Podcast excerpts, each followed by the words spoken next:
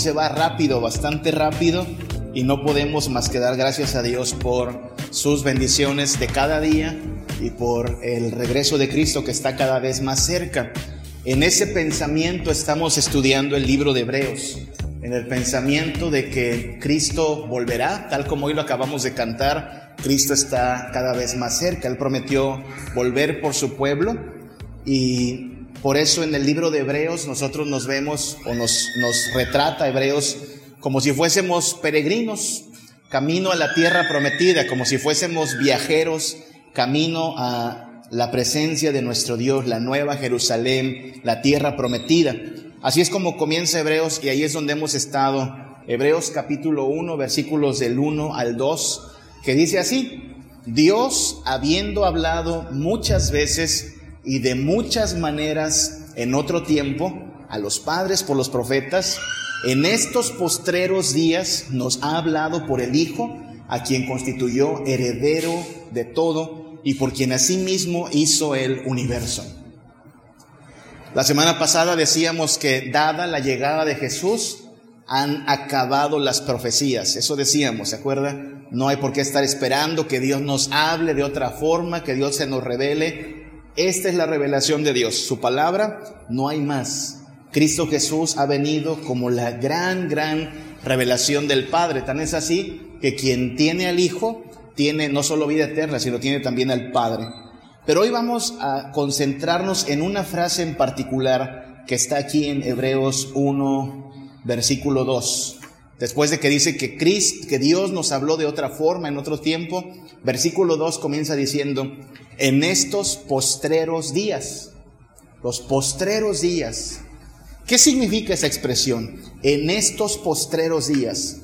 Bueno, sinónimos, palabras sinónimas, términos sinónimos podrían ser estos. Los últimos días, los momentos finales de la humanidad, el tiempo restante de la historia, se refiere a la misma idea. Ahora, yo no sé qué viene a nuestra mente, qué habrá en su cabecita cuando escucha que hablamos de los tiempos finales, los últimos días, los momentos finales de la historia, el tiempo restante de la humanidad. Para muchos, por alguna razón, estos temas son temas que podrían dar miedo, podrían causar un poquito de incomodidad por diversos motivos que sería muy interesante estudiar, ¿no? No sé si usted creció a lo mejor en una iglesia. Yo crecí en una iglesia donde hablaban del tiempo final como primero para meter un poquito de miedo y después presentar a Cristo. Y había incluso algunas doctrinas que se, pues se filtraron a la iglesia como una doctrina que enseña que en algún momento todos los cristianos van a desaparecer de la tierra. Le llamaban el rapto, ¿se acuerda? Y nos decía, ahí viene el rapto y prepárate abro la aclaración, la iglesia presbiteriana nunca, nunca ha creído en la doctrina del rapto, no oficialmente, pero a veces se cuelan otras enseñanzas y es por eso que algunos de nosotros recibimos esas ideas. Nosotros no creemos que un día Cristo va a venir de manera secreta por su iglesia y tómala, desaparecen los cristianos en un día. Sí creemos que Cristo volverá, tal como lo acabamos de cantar, y que cuando venga Cristo, todo ojo le verá. Es decir, cuando usted y yo veamos los cielos abiertos y a Jesús viniendo en las nubes, hermanos, llegó el fin. No hay rapto previo, no hay un tiempo previo, no hay una venida secreta. Cuando Cristo venga, todo ojo le verá. Hasta entonces nosotros debemos estar preparados, viviendo en santidad, buscándole con diligencia y esperando en sus promesas. Sin embargo, esto es un asunto importante. Hablar de los últimos tiempos, los tiempos finales, los momentos finales, es un asunto importante. ¿Sabe? Es tan importante que incluso nuestros pastores, nuestros estudiantes en los seminarios eh, tienen una materia en particular que se llama escatología. ¿sí? No sé si le suena la palabra, pero eh, escatos, esa palabra escatos, es la palabra que equivale en el idioma griego a el final, ¿sí? lo escatos es lo final. Así es que escatología es el estudio de las enseñanzas bíblicas acerca de la muerte, de la resurrección, del fin del mundo y de la eternidad. Son temas que van de la mano, ¿no? ¿Qué pasa cuando morimos? ¿A dónde va el alma? ¿Va a algún purgatorio o a lo mejor reencarna o todo acaba en la tumba. ¿Qué pasa? Bueno, no importa en realidad lo que usted piense, lo que le hayan contado, lo que yo quiera creer, lo que importa es lo que dice la Biblia, ¿no? Por eso la escatología es el estudio de las enseñanzas bíblicas. ¿Habrá resurrección? ¿No habrá resurrección? ¿Qué pasa en el fin del mundo? ¿Cuáles son las señales que pasa en la eternidad? ¿Será cierto que hay cielo, que hay infierno? ¿O será cierto que el infierno es un cuento solo para que la gente se porte bien? ¿Es un instrumento de control de la religión? Se dicen tantas cosas, ya sabe usted. Pero nosotros, repito, no vamos a hacer una consulta popular para ver qué cree usted acerca del infierno. No vamos a hacer una especie de encuesta para preguntar, ¿cree usted que hay más allá? No, no hacemos consultas ni encuestas. Venimos a la palabra de Dios y preguntamos, ¿qué dice Dios acerca de esto? Y entonces cuando hablamos de los postreros días, Hebreos nos comienza hablando de que en estos postreros días Dios nos ha hablado por medio de Cristo. Una pregunta que surge, hermanos, es, ¿dónde, cuándo comienzan a contarse los últimos días, porque suena como algo que va a venir, ¿no? Algo, algo futurista, algo que está en el, en, el más allá de la historia, ¿no? Dentro de unos, no sé, mil años, cien años. No sé cuántos de aquí que son de los años ochentas, algunos de los años setentas, se acuerdan de aquellas películas, veía películas en los años ochentas, noventas, aquellas películas que retrataban el futuro, así, año 2020, ¿no? Y el año 2020 parecía que íbamos a andar volando y andar todos con, con piezas biomecánicas y una especie de androides. No, aquí estamos, año 2022, y sí, ha habido mucho avance, pero seguimos andando en bicicletas y en motos, ¿no? No ha cambiado mucho la cosa. Y puede ser que a lo mejor oímos de los últimos tiempos y pensamos en algo muy, muy, muy lejano o en algo muy cercano, porque la pregunta es, ¿cuándo ocurre esto? ¿Qué evento activará la cuenta regresiva hacia el fin? ¿Qué evento activa la cuenta regresiva hacia el fin del mundo? ¿Qué va a pasar? Y hay muchas opciones. Hay gente que piensa que de pronto vendrá una gran, gran guerra y que será la última guerra que le ponga fin a la historia. Ahí andaban muchos preocupados hace unos meses, ¿no? Hace unas semanas que comenzó otro conflicto allá en Ucrania y Rusia y ay, va a venir la guerra otra vez, la tercera guerra mundial, todos acabados, hermanos. No es la primera guerra que surge y que pareciera que nos va a acabar a todos en la época de la ex Unión Soviética, estaba siempre esa ñañera, ¿no? De que podía haber una guerra nuclear. No la hubo. Y luego hubo, crisis también en Cuba, y hubo crisis en Irak, y hubo crisis, casi cada década ha tenido su guerra. Y ciertamente hay guerras, Ucrania sigue bajo fuego, pero tal parece que no va a ser mañana, aparentemente no va a ser mañana el día final. Hay gente que piensa que un gran cataclismo es el que nos espera, no sé, un gran terremoto, una erupción inmensa en algún lugar, algo que va a traer una tormenta intensa, ¿se acuerda? Siempre han habido también este tipo de vaticinios, este tipo de alertas, ¿no? La tierra tiembla, la tierra cada vez tiene más eh, problemas climáticos. No, aquí estamos. Sí, han habido temblores, México es un país de continuos temblores, el mundo entero, sin embargo, tsunamis van, tsunamis vienen, temblores ocurren y la tierra sigue aquí, todavía. Hay quien piensa que una gran pandemia va a ponerle fin a la humanidad, lo hemos vivido. De dos años para acá, ¿Cuántos de nosotros no pensamos que podría haber ocurrido ya el fin? Sinceramente, más de alguna vez en medio de la pandemia, cuando veíamos los muertos contarse y la, la curva nomás no bajaba, sino que iba cada día hacia arriba, muchos pudimos haber pensado, caramba, a lo mejor sí el apocalipsis ha llegado. Pero luego vemos que la curva empieza a descender y en Estados Unidos ya no están usando cubrebocas, a lo mejor en México no tardamos en dejar de usar cubrebocas, a lo mejor por moda nos lo dejamos, no lo sé. Pero esta pandemia no le ha puesto final a la historia.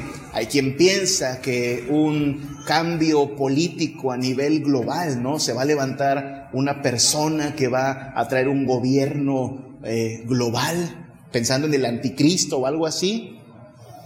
Pues no, siempre ha habido políticos que quieren hacerse del poder total y sin embargo terminan todos ellos muertos, no son eternos.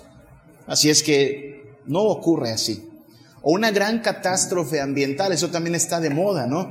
Ha escuchado que de pronto eh, los polos se están derritiendo, dicen, hay cada vez más calor, el calentamiento global, y hay que dejar de usar popotes, y hacen ahora popotes de cartón. Curiosamente los envuelven en bolsas de plástico, entonces como que no es muy inteligente andar salvando al mundo con esta clase de herramientas. Bueno, todo esto es verdad, hermanos. Hay guerras, hay cataclismos, hay pandemia, hay políticos que quieren el control, y sin embargo, el fin del mundo, hermanos, no llega por una catástrofe, por una guerra, por un cambio ambiental, por una pandemia.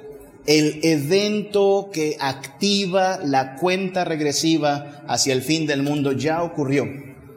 Ya ocurrió ese evento.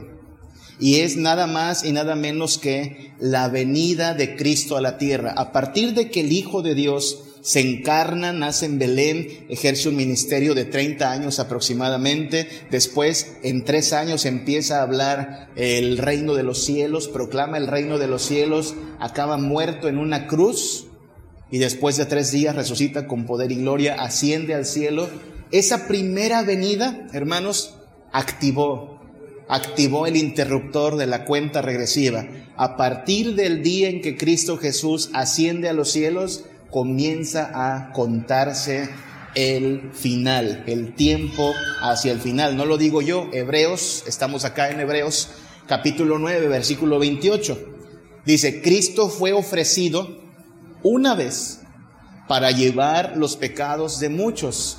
Y es lo que estamos celebrando un día como hoy, que Cristo Jesús se ofreció en nuestro lugar el justo por los injustos, el pecador fue maldito por pecados que no cometió, sino por sus pecados, mis pecados, nuestras culpas. Él apareció para cargar con nuestros pecados y cargar por la ira de Dios que merecíamos nosotros. Y luego dice Hebreos 9:28, y aparecerá por segunda vez, sin relación con el pecado, es decir, ya no viene a perdonar pecados, ya no viene a, a dar su vida por nadie, sino que viene a salvar a los que en Él esperan. Gran parte de nuestra esperanza está allí, hermanos, que cuando Cristo vuelva nos encontrará firmes en sus promesas, leales a su nombre, esperando su llegada.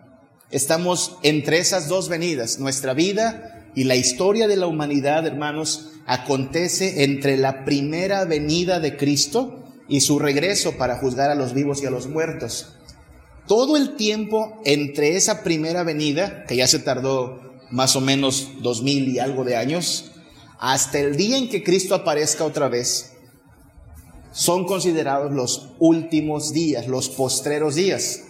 Cuando leemos en Hebreos, en estos postreros días, Dios nos ha hablado por medio del Hijo, se refiere a este tiempo entre la primera y la segunda venida. Y lo que le pone fin a esta historia, hermanos, es la venida de Cristo. Así es como debemos entender esa frase en Hebreos. Dios habiendo hablado muchas veces y de muchas maneras en otro tiempo, en estos posteros días nos ha hablado por el Hijo. ¿Qué debemos decir entonces, hermanos? No solo han acabado las profecías, todo lo que usted quiera saber lo puede saber ahora por este libro, sino que además ha comenzado el tiempo final ha comenzado la cuenta regresiva. Hoy, domingo, segundo domingo de mayo del 2022, estamos en cuenta regresiva para el retorno de Cristo Jesús. Ahora bien, tenemos que estar advertidos, hermanos, de dos extremos muy comunes, dos extremos muy comunes en los cuales, si no prestamos atención a lo que la Biblia nos dice, eh, podremos caer. Más de uno de nosotros ha caído en estos extremos. Uno de ellos podríamos llamarle escatofobia. Recuerde, escatología significa los últimos días. Y hay gente que cuando escucha esto de los últimos días, del tiempo final, se pone escatofóbico. ¿Qué es fobia? Temor, ¿verdad? Miedo. Aracnofobia, temor a las arañas. Hidrofobia, temor al agua. Escatofobia, temor a lo final. Y hay gente que en verdad se pone bien nerviosa. Usted tan pronto empieza a hablarle de la muerte, del fin del mundo, del juicio final, y no quiere hablar de eso. Ay, no hables de eso, no hables de cosas tristes, aguafiestas, ave de mal agüero. ¿Por qué empiezas a hablar de eso? La vida es una, hay que disfrutarla. Bueno, qué pena que haya gente que le tenga miedo a este tema, pero no por no hablar de estas cosas no van a ocurrir, estas cosas van a ocurrir. No importa que haya gente que no quiere hablar de la muerte, va a morir eventualmente. No importa que la gente no quiera hablar del fin del mundo, va a ocurrir. Hoy estamos en tiempo regresivo, cuenta regresiva. Y mañana faltará menos. Así es que no es una actitud correcta ponernos de escatofóbicos, tenerle miedo a estos temas y decir, mejor hablemos de cosas más alegres, porque hermanos, de hecho para los cristianos hablar del fin del mundo no es un asunto triste. Hablar del fin del mundo para nosotros es algo que está lleno de esperanza, es algo que está lleno de promesas de gloria y victoria si permanecemos firmes en Cristo. A los escatofóbicos la palabra de Dios les anima y les dice, hey, estad preparados. Mateo 24, 44. Por tanto, también vosotros estar preparados, porque el Hijo del Hombre vendrá a la hora que no pensáis.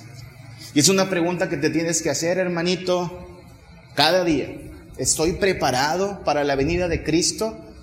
Y, y, no te la hago con el afán de que vivas en terror o espanto, pero sí de que seas muy realista del hecho de que quieras o no, el tiempo está corriendo, tu vida está acabando y hoy estás más cerca de presentarte ante tu Creador a rendir cuentas. No solo tú, tus hijos, tu esposa, tu esposo, hermana, tu familia. ¿Estamos preparados acaso?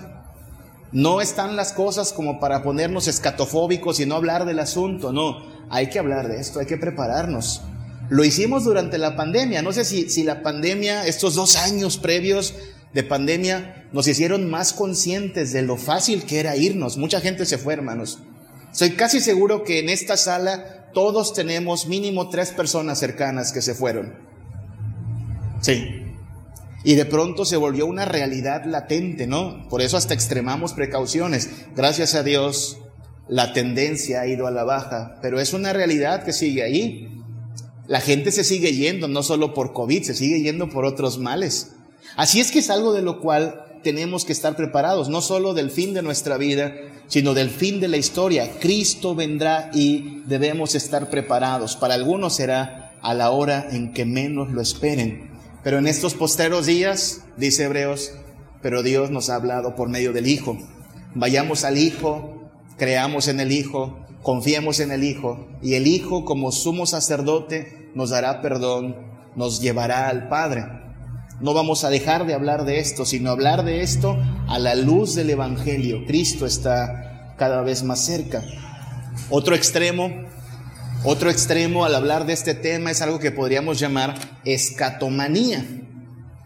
Que a diferencia del escatofóbico que no quiere hablar, no quiere hablar, no le menciona el fin al escatofóbico, no le menciona la muerte porque le da miedo y lo pone nervioso, el escatomaníaco quiere estar hablando todo el tiempo de eso.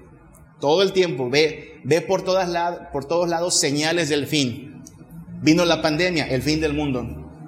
Vio los, los termómetros con que te tomaban la temperatura aquí en la frente, la marca de la bestia. Ve que se levanta un gobernante allá en Medio Oriente, el anticristo. A todo le ve señal del fin del mundo y anda poniendo fechas y anda viendo señales y mensajes en el cielo y que vieron un ángel tocando la trompeta, quién sabe dónde. Todo es catomaníaco. Hay otros asuntos que también debemos atender, pero el escatomaniaco solo se centra y, se obsesiona de manera inapropiada con el asunto del fin del mundo.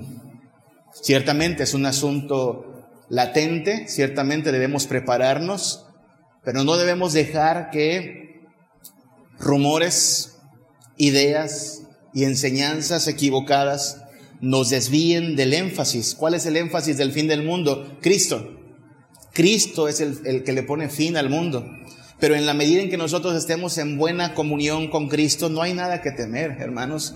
No hay nada que lamentar. A los escatomaníacos, el Señor, el mismo Señor Jesús les diría lo que dice Marcos 13, 7. Mas cuando oigáis de guerras, de rumores de guerras, no os turbéis. No os turbéis. Que sale la guerra en Medio Oriente, sí, son señales, pero no es el fin todavía. Que vino una pandemia, pues lamentable, ha sido lamentable, pero aquí estamos y no ha llegado el fin. Cuando oigáis de guerras, rumores de guerras, no os turbéis, porque es necesario que suceda así, pero aún no es el fin, aún no, aún no es el fin. Cada, cada generación tiene como estas preocupaciones acerca del fin. Hoy estamos en el año 2022. ¿Se acuerda cómo estaba la humanidad y especialmente aquí la península hace 10 años? Hace 10 años, ¿qué año era? 2012. Y todo mundo esperando el 12 de diciembre, ¿se acuerda? Porque los paisanos yucatecos se les acabó el calendario y la gente dijo, ay, viene el fin del mundo. Mire, 10 años después, no pasó nada todavía. Todavía. Porque nadie sabe el día ni la hora. Vemos guerras, rumores de guerras, pandemias, problemas aquí y allá, pero aún no es el fin. ¿Cómo sabremos que ha llegado el fin? No se preocupe. Todo ojo lo verá. Créame, no se lo va a perder. Lo va a ver en primera fila. Todo ojo verá a Cristo Jesús. Hasta los muertos, hasta los muertos, hermano mío. La Biblia dice que los muertos resucitarán. No solo los muertos en Cristo, todos los muertos. Habrá una resurrección plenaria. Solo que los hijos de Dios resucitarán para vida y los no arrepentidos resucitarán para juicio eterno. Pero todos veremos al Señor. Todos, de hecho, se tendrán que postrar ante el Rey. No solo sus hijos, aún sus adversarios tendrán que caer de rodillas y reconocer que Jesús es el Rey. Por eso mismo ni la, escatofobia ni la escatomanía han de ser nuestras perspectivas. Yo le propongo una más, perdón que inventemos un término, pero me gustaría proponer este término, escatoconciencia, ¿ok? ¿A qué le llamamos escatoconciencia? Bueno, a vivir confiando en Cristo, haciendo lo que nos venga a la mano para hacer, haciéndolo todo para la gloria de Dios, trabaje, construya una casa, forme una familia.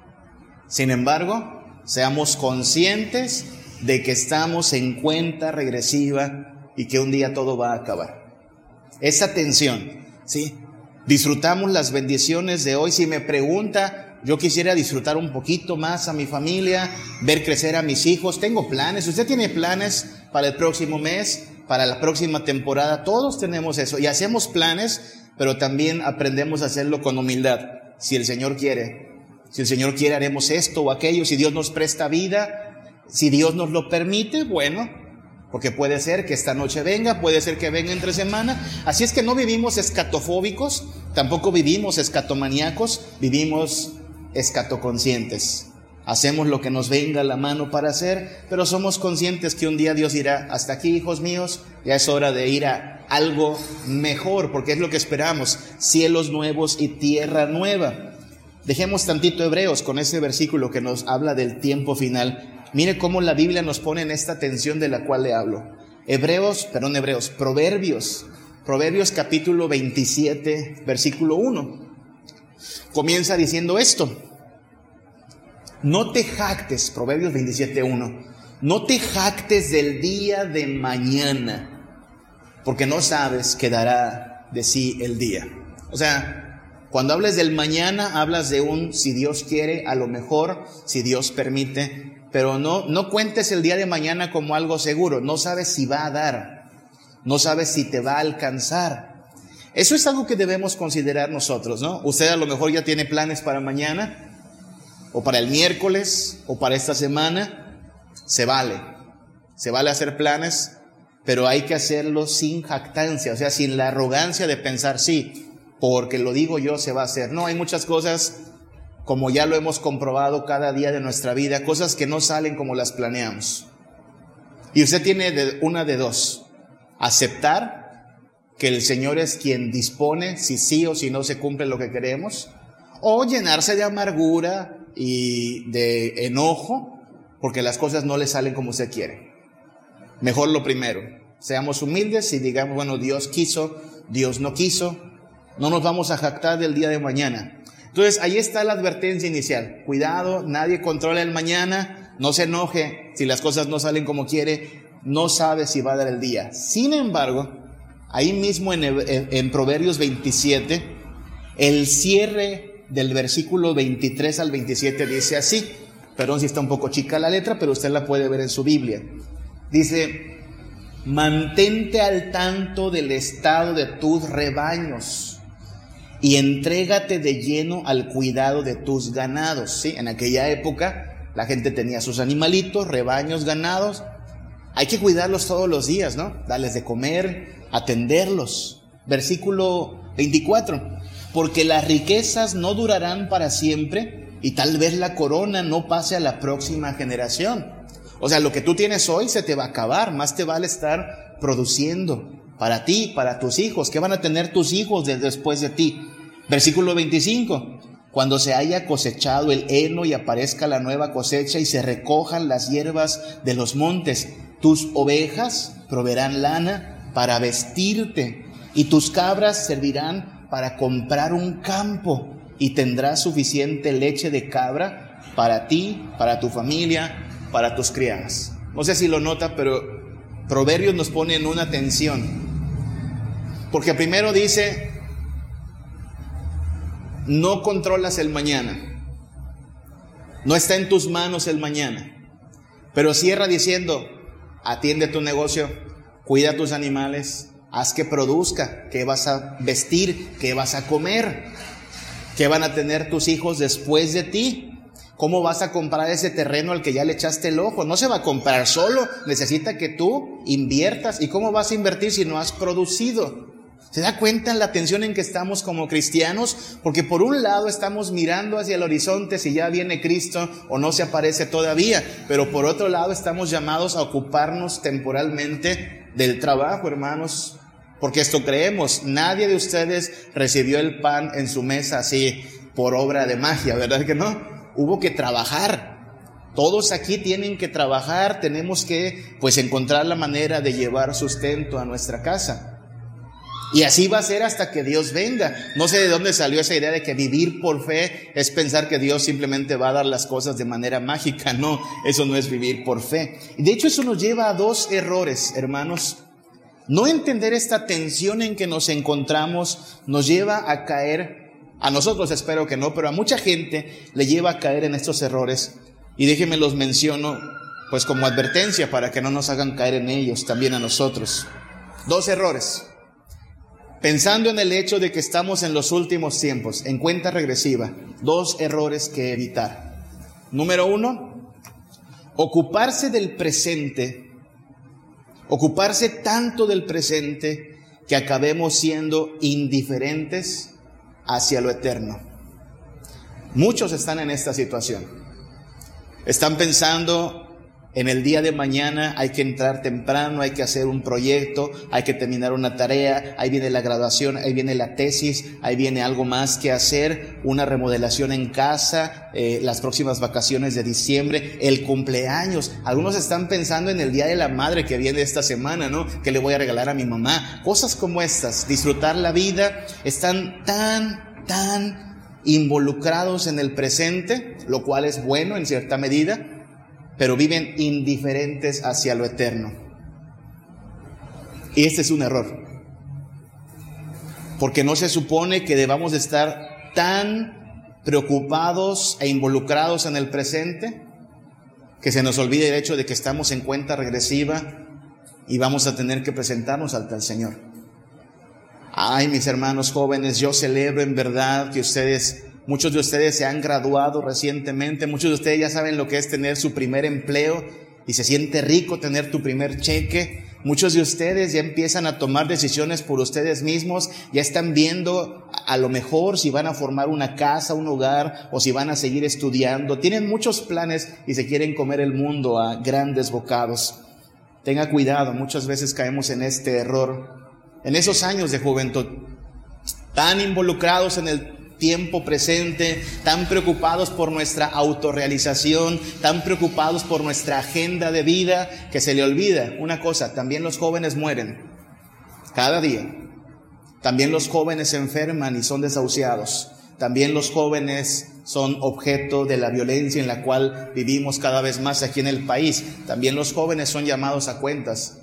Y en una de esas Cristo viene y usted no alcanzó a llegar a viejo, sino que se quedó joven. La pregunta es, ¿pensó en el futuro? ¿Pensó en la eternidad? ¿Se está preparando para la eternidad con la misma diligencia con la que se preparó para su examen final, para su tesis, para su posgrado? ¿Se está preparando así para la eternidad? O ha permitido que el presente le deje con miopía nada más pensando aquí y ahora y no ha visto que la eternidad se le acerca cada vez más? ¿Cómo está viviendo? Ahora, no es solo un asunto de jóvenes. Uno pensaría, bueno, los adultos son más conscientes de la eternidad. Ah, ah, ah, ah. Hay muchos adultos que igualmente están tan preocupados por lo temporal, pensando en su próxima jubilación, en su próximo proyecto, en lo que va ahora a proveer para su familia, para sus hijos, una remodelación, lo cual no está mal, un nuevo auto, una nueva casa. Todo eso está muy bien, pero mi hermano, no permita que estar tan involucrado en lo presente le nuble la vista por lo eterno. Aproveche cada día, viva cada día, invierta bien cada día, pero tenga en cuenta que cualquier día de estos vamos a pasar a la eternidad y todo esto va a quedar así. No lo podemos llevar, nada hemos traído a este mundo y nada podremos sacar. Esa es la, la, la tensión en la cual vamos a tener que vivir hasta que Cristo vuelva haciendo todo lo que nos venga a la mano para hacer aquí para la gloria de Dios, porque para eso fuimos creados, pero listos para cuando Cristo Jesús regrese y entregarnos a Él sin, como dice la Biblia, como obreros que no tienen de qué avergonzarse. Piense en algo que decían los hermanos puritanos del siglo XVI. Los hermanos puritanos del siglo XVI decían, el cristiano es la persona más contenta sobre el mundo. Y en verdad que somos contentos. Yo espero que usted esté contento. Yo espero que usted tenga gozo, pero no el gozo que viene de que tenemos abundancia, no el gozo que viene de las circunstancias agradables, porque si ese gozo viene solo de ello, cuando las cosas se pongan difíciles, cuando las cosas eh, pues menguen, cuando el dinero se acabe, ese gozo se va a apagar también. No, nuestro gozo proviene de Cristo. Si hoy estuviésemos desahuciados, pero tenemos a Cristo, tenemos gozo, tenemos suficiente para estar gozosos. Si hoy quedásemos en bancarrota, pero tenemos a Cristo, hermanos, estamos contentos. El cristiano es la persona más contenta sobre el mundo, pero, decían los hermanos, pero es la menos contenta con el mundo. Hay algo aquí que, termina por no estar del todo bien. Hay, algo aquí que dices, está buena la vida, porque tenemos una vida bendecida, pero no está ausente siempre de un mal, de una dificultad, de, de un gemir. Esperamos el día en que sea abolido todo dolor, todo quebranto, y eso está por venir. Así es que estamos contentos sobre el mundo, somos los más contentos, pero no estamos contentos con el mundo. No estamos contentos con el estado actual de las cosas, clamamos, gemimos y tal como la iglesia lo dice en Apocalipsis, lo decimos hoy nosotros también, ¿no? Ven Señor Jesús, ven Señor Jesús. Estamos listos cuando tú digas, nos hemos ocupado en hacer un hogar, hacer una familia, ejercer un trabajo, una vocación, pero esto era mientras mientras venía Cristo nuestro Señor. Hemos querido ser luz al mundo porque para eso nos dejó Cristo, pero es mientras Cristo nos llama. El otro lado, el otro extremo, pensando en el fin, pensando en la época final, es prepararnos para lo eterno, pero ser indiferentes para el presente. Y dirá, ¿eso pasa? Sí, sí pasa, hermano. Sí pasa. No pasa entre nosotros, espero, porque queremos tener una conciencia tanto de responsabilidad hacia el presente como de sabiduría hacia la eternidad. Pero no faltan aquellos a lo largo de la historia que diciendo nombres que ya viene Cristo, que empiezan a ser irresponsables hacia el presente y le van a decir cosas como, ¿Para qué estudia? No estudie si ya viene Cristo. No, hombre, no se compre una casa si ya viene Cristo. No haga nada, es más, crúcese de brazos a esperar que Cristo venga. Y hermanos, no es lo que estamos diciendo cuando hablamos del fin del mundo. De ninguna manera. Hay que hacer cosas productivas.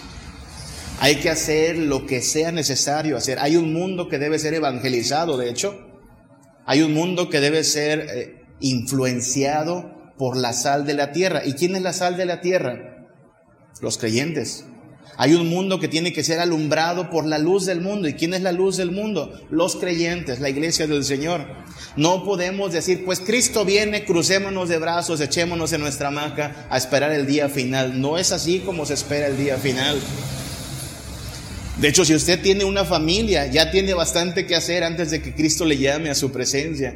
Hay hijos que disipular, hay familia a la cual presentarle el Evangelio, hay gente a la cual hablarle de Cristo. No podemos sentarnos y decir, bueno, como el fin viene, ahí está, nos esperamos. Sí pasa. Hace unos años, de hecho, pasó algo raro. Aquí en Canacín, escuché de una iglesia donde por alguna razón el pastor tuvo esta, esta idea, hermanos, viene el fin del mundo, encerrémonos en el templo y esperemos el fin. Los tuvo que ir a sacar la policía. Porque no puedes esperar. Imagínense que le diga, hermanos, como el fin viene, vamos a quedarnos aquí hasta que Cristo vuelva. No, hermanos, nos vamos a envejecer aquí a menos que Cristo venga. Pero como no sabemos cuándo va a pasar eso, tenemos que vivir con esta doble conciencia, escatoconciencia. Prepare el lonche de mañana y váyase a trabajar. Y sea un buen trabajador, no se atranza en su trabajo, hágalo bien porque lo hace para la gloria de Dios. Y sea responsable y eduque a sus hijos. Y si tiene nietos, también influencie en ellos. Haga todo lo que le venga a la mano para hacer, pero esté listo para el fin.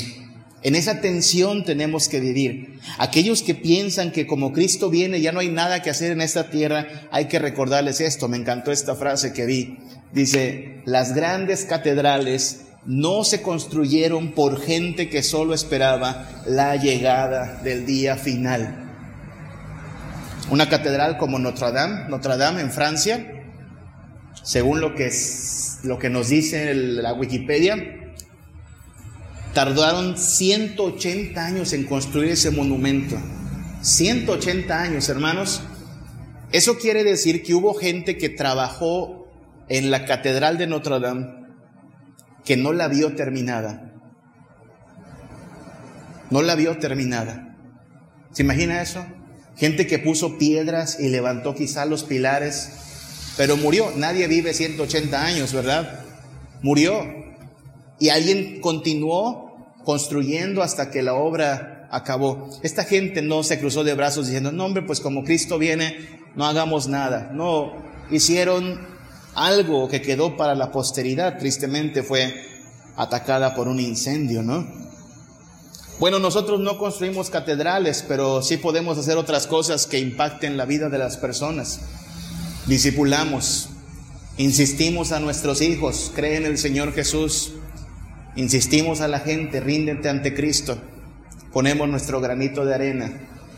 Todos nosotros, todos nosotros somos hoy el resultado de alguna manera de gente que no se rindió. Gente que no se cruzó de brazos, sino que dijo, hay que hacer algo. Educar a estos chiquitos, hablarles del Señor, darles algo para que tengan que comer, que vestir, hablarles de Cristo.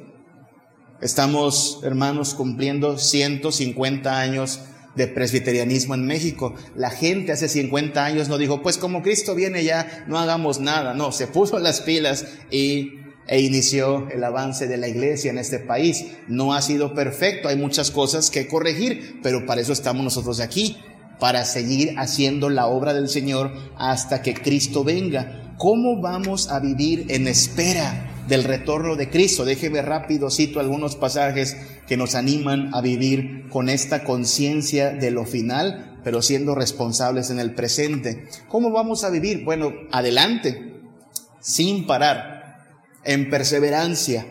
Dice Hebreos 4.1, temamos pues, Hebreos 4.1, temamos, no sea que permaneciendo aún la promesa de entrar en su reposo, alguno de vosotros parezca no haberlo alcanzado. Eso es amonestación, hermanos. A cómo van las cosas, algunos, por la evidencia de su letargo, por la evidencia de su ociosidad, parece que no van a entrar en el reposo del Señor. ¿Cómo evitamos eso? Avancemos, permanezcamos firmes sin parar. Puestos los ojos en Jesús, el autor y consumador de la fe, corramos con paciencia la carrera que tenemos por delante. Aquí no se vale retroceder, no se debe retroceder. Quien retroceda, hermanos, se pone en grave peligro de no entrar en el reposo del Señor. ¿Cómo vamos a vivir con esta escatoconciencia? Pues examinándonos continuamente, hermanos, Usted sabe, hay siempre campañas de autoexploración, es una realidad, el cáncer de mama es una realidad, el cáncer en otras partes del cuerpo, y vienen estas campañas de autoconcientización, ¿no? Eh, tócate y, y chécate, porque puedes, puedes evitar un grave mal. Hágalo, hermana, hágalo, hermano, autoexamínese. Pero no solo hay que autoexaminarnos a nivel de cuerpo, lo cual va a cuidar nuestra salud temporalmente, hay que autoexaminarnos a nivel del alma, a nivel de nuestra relación con Dios, dice Hebreos 6 del 7 al 11, del 7 al 8, porque la tierra que bebe la lluvia que muchas veces cae sobre ella, produce hierba provechosa a aquellos por los cuales es labrada y recibe bendición de Dios. La lluvia cae y se produce provecho, hierba provechosa, plantas provechosas. Versículo 8, pero la que produce espinos y abrojos, que es como maleza, es reprobada. Está próxima a ser, ¿qué cosa? Maldecida. ¿Y su fin es cuál? Ser quemada. Jesús habló alguna vez en términos semejantes, ¿se acuerda? Todo árbol que da buen fruto recibe bendición, todo árbol que da mal fruto es cortado y echado al fuego. Hermanos, examinémonos a nosotros mismos. ¿Cuál es el fruto de mi vida? Tanto ha caído la lluvia de bendición sobre mi vida, pero ¿qué estoy produciendo? ¿Qué sale de mí? ¿Algo provechoso? ¿Algo útil? ¿Algo que agrada a Dios? ¿O soy solo productor de espinos y abrojos? Autoexamines, hermano. Autoexaminémonos. Porque aquel que produce un fruto agradable a Dios recibe bendición, dice esta palabra, pero aquel que solo produce espinos y abrojos, hay maldición, será quemado. Por eso tenemos que examinarnos a nosotros mismos. El fin viene. ¿Qué fruto estamos dando? ¿Cómo vamos a vivir entonces si Cristo viene? Bueno, hemos de tener una agenda teocéntrica, una agenda teocéntrica. No sé cuántos de ustedes usen una agenda, pero este es un hecho. Todos tenemos días que son intocables en la agenda. Conozco gente que no le puede usted poner una reunión, una cita o algo, un día especial porque dice, ese día no se toca. Puede ser el cumpleaños de su hijo, el aniversario de bodas, pueden ser las vacaciones previstas, estos días no se tocan. Bueno, Hebreos 10:25 dice que el cristiano debe tener días que no se tocan, no se tocan. ¿Cómo lo dice Hebreos 10:25? No dejando de congregarnos como algunos tienen por costumbre, sino exhortándonos y tanto más cuando veis que aquel día se acerca. Hermanos, esta pandemia ha evidenciado muchas cosas de la iglesia, de la iglesia en general en el mundo. No sé si está usted consciente de que por primera vez en la historia de la humanidad algo pausó a la iglesia en toda la tierra, en toda la tierra. El encierro al cual tuvimos que recurrir en los primeros meses de la pandemia nos llevó a no poder congregarnos. No lo hicimos, ¿se acuerda? Aquí en Príncipe pasamos como siete meses, ¿no? Algo así. Seis meses, no me acuerdo. Pero no nos congregamos. Y luego vino una discusión de que si era una actividad esencial o no era esencial. Ya habían abierto los bancos, ya habían abierto los cines, ya estaban aquí en el estadio Cuculcán jugando otra vez. Pero los cristianos tenían que ser sabios todavía. Pero estamos en mayo del 2022, hermanos. Y para sorpresa nuestra, Hay gente que no volvió a congregarse. Algunos, algunos, usted sabe, los pastores tenemos comunicación eventual con otros pastores. Algunos compañeros pastores anuncian, dan el reporte, no se congregan las personas. ¿Qué, qué pasó? ¿Qué pasó, hermanos? Que la pandemia evidenció que hay gente que sí considera esencial hacer muchas otras cosas en su vida, pero dejar de congregarse no es tan grave. Quiero aclarar que no ayudó mucho tampoco la tendencia de hacer cultos online, porque por primera vez en la historia de la iglesia se abrió la modalidad online. No lo hicimos en Príncipe de Paz, ¿verdad? No el culto. Puede haber enseñanza en línea, es una herramienta, pero es diferente a reunirnos y juntos alabar a nuestro Dios. Así lo diseñó Dios en la comunión de los santos. Esto que hoy hicimos, hermanos, orar juntos, cantar juntos, elevar plegaria junto, es irrepetible. Usted puede grabarlo y alguien lo puede ver, pero la experiencia de estar juntos en esta reunión es irrepetible. Quien vino, lo, lo tuvo.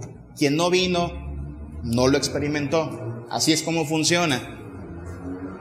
Y de pronto, si ajustamos la religión como si fuera algo que hay que hacer al gusto del consumidor, ya sabe también porque hay gente entonces que no se quiere congregar, después de que todo se redujo a un conectarse y darle me gusta y ya, y muchos de ellos no están atentos al culto en realidad. Tenemos esta situación. No dejando de congregarnos, dice el hermano que escribió Hebreos. Para nosotros es esencial. No sé si usted ya tiene esta convicción de manera que mira su agenda y dice, mira, estos 52 días del año, trae 365 días del año, estos 52 días no se tocan. Si estamos vivos, nos congregaremos. Si no nos congregamos es solo porque algo nos pasó que nos dejó desahuciados o porque ya nos llamó Cristo a su presencia y entonces estamos en su gloria. Si no es por un motivo así, hermanos, yo me temo, todavía nuestra agenda no es teocéntrica, todavía no, no, no, no está rendida esa agenda a Cristo, todavía nos reservamos incluso el tiempo y que Dios se adapte al tiempo que le querramos dar. Y mire que no, es, no quiero ser legalista en verdad, no estoy siendo legalista, esto está aquí en Hebreos un llamado a no dejar de congregarnos.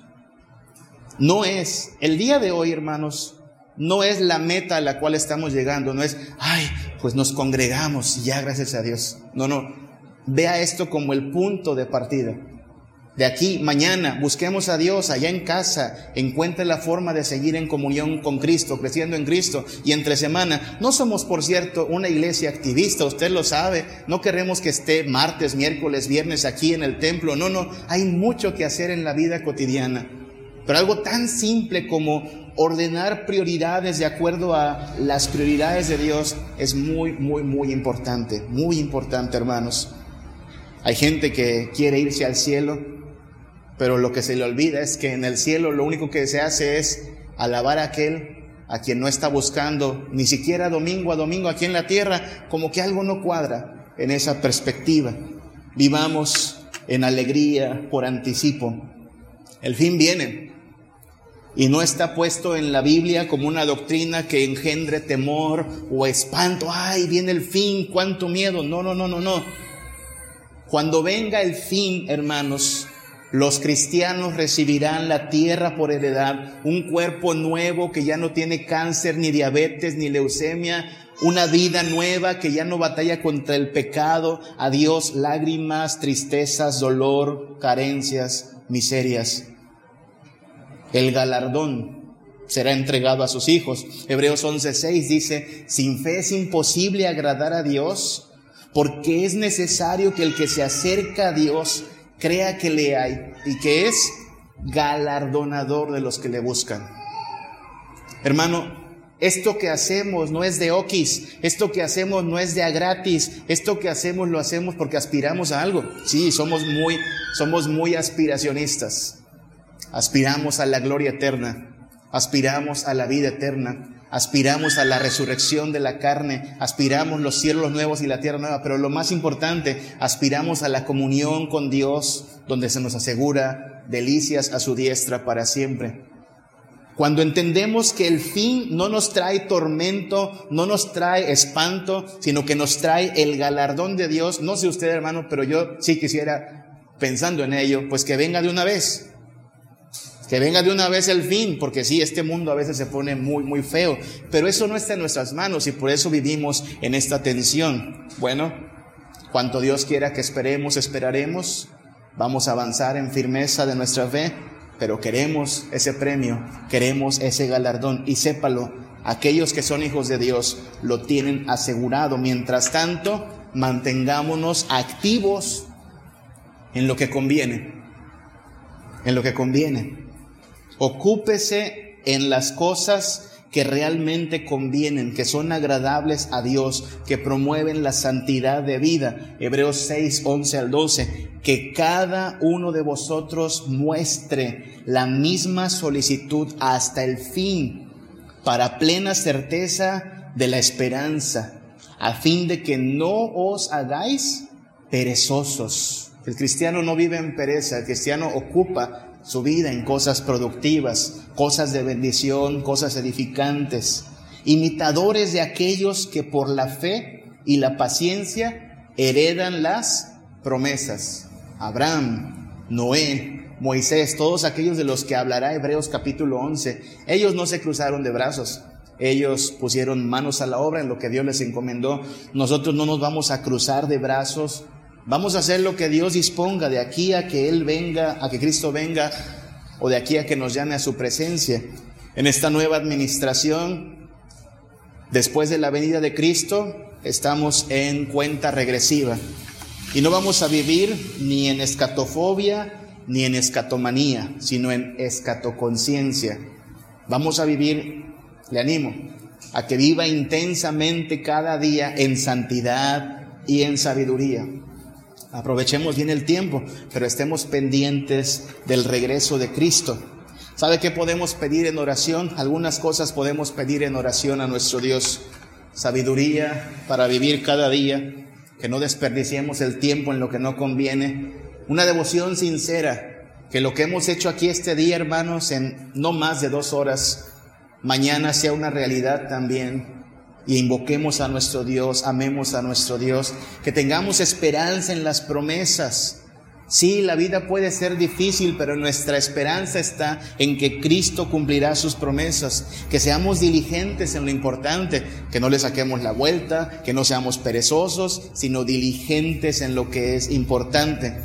Y ante las pruebas, ante las dificultades, que Dios nos dé fortaleza para acabar la carrera Dios, habiendo hablado en otro tiempo a los padres por los profetas, ahora nos ha hablado en estos posteros tiempos por medio del Hijo.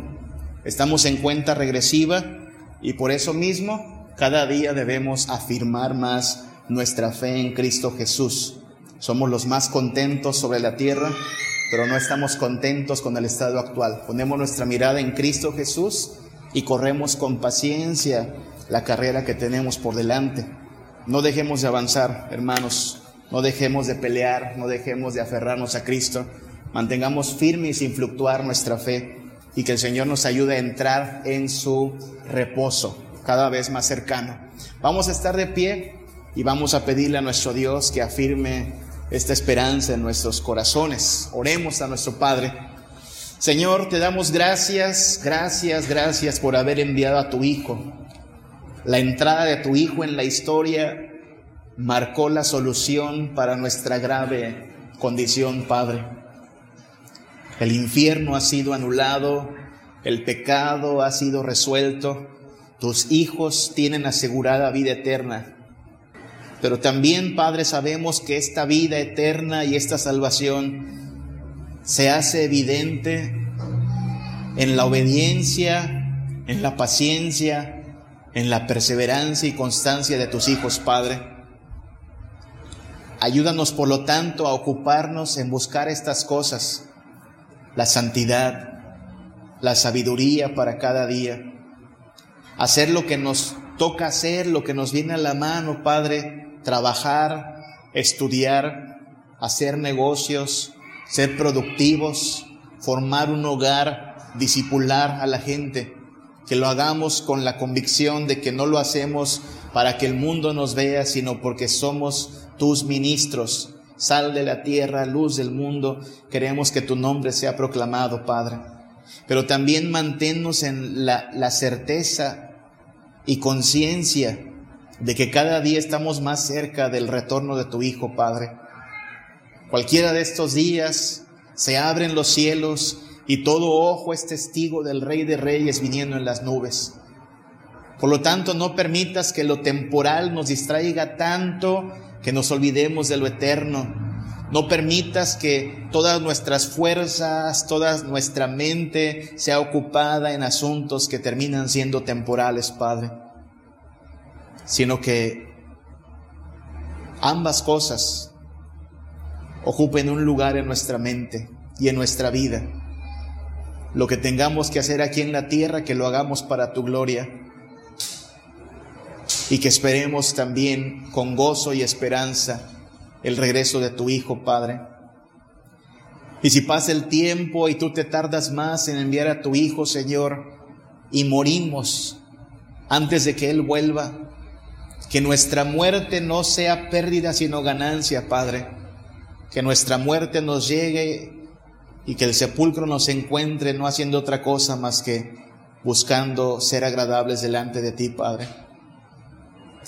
Que tus hijos perseveren, que tus hijos avancen contra toda oposición, contra toda distracción, que pongamos la mirada en Jesús y corramos, Padre, con paciencia la carrera que tenemos por delante. Bendícenos, Señor, lo que venga mañana, lo que ocurra esta semana, el resto de nuestros días, que nos lleve más a ti, que nos afirme más en tus promesas que nos transforme como iglesia, Padre, y que a ti sea la gloria ahora y en la eternidad. En el nombre de Cristo Jesús. Amén. Gracias sublimes, perfecto es tu amor. Tomaste mi lugar, cargaste tú mi cruz.